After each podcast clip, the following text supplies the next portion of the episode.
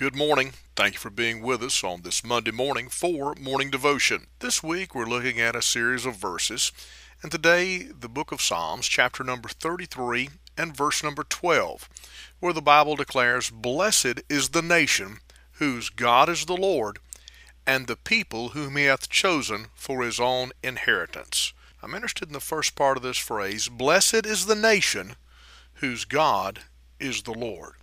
I'm glad that the Bible has some things to say to us as individual, uh, as individuals, to us as a people, to the church, but also to us as a nation. Blessed is the nation whose God is the Lord. And in Scripture, the word Lord is spelled capital L, capital O, capital R, capital D. And this is the covenant keeping name of the God of Israel that was given to Moses there uh, when at the burning bush, when he said, Who uh, shall I say sent me? And God told him, I am that I am. This is that phrase, this is that uh, special covenant keeping name that God gave Moses. So, blessed is the nation whose God is the covenant keeping God of Israel. Blessed is the nation. Once a man from another country came to America and he traveled America to see what made America great.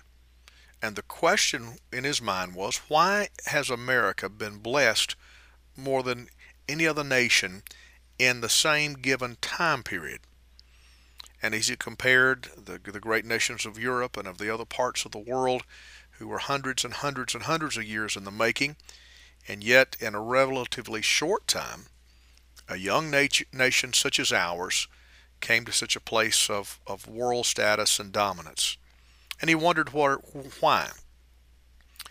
And his writings said something like this that he looked at the factories, but the greatness of America was not in, in their factories, although America had, had great workers.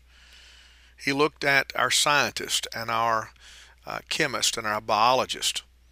He said, but the greatness of America was not uh, found just in our uh, research, in certainly the mechanics, the engineers, the architects, the inventors.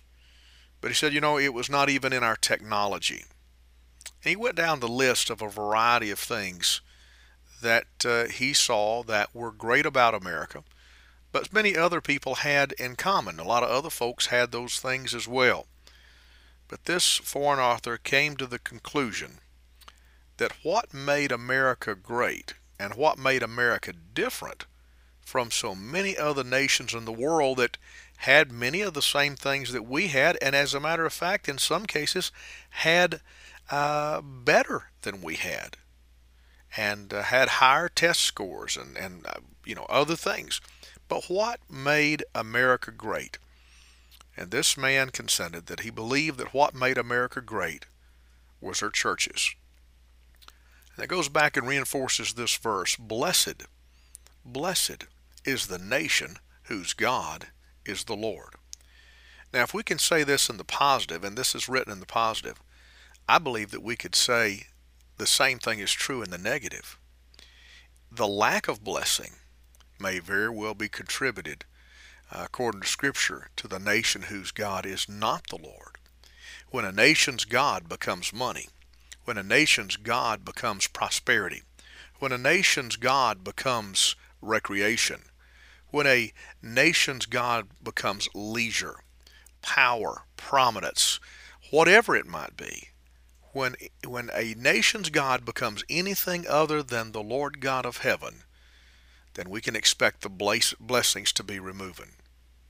Blessed is the nation whose God is the Lord, and the people whom he hath chosen for his own inheritance. God help us during these changing times that we might be a people called by God's name and that we might remain one nation under God, indivisible. Our Father, in the name of the Lord Jesus Christ, we pray that you'd help us. We pray you'd help our nation meet our need. And, O oh Lord, may you once again become the God of this nation and the Lord of this nation. In Christ's name, amen. This is Pastor Randy Barton of the Anchor Baptist Church, 3232 Hendersonville Highway in Pisgah Forest, North Carolina. Have a great day.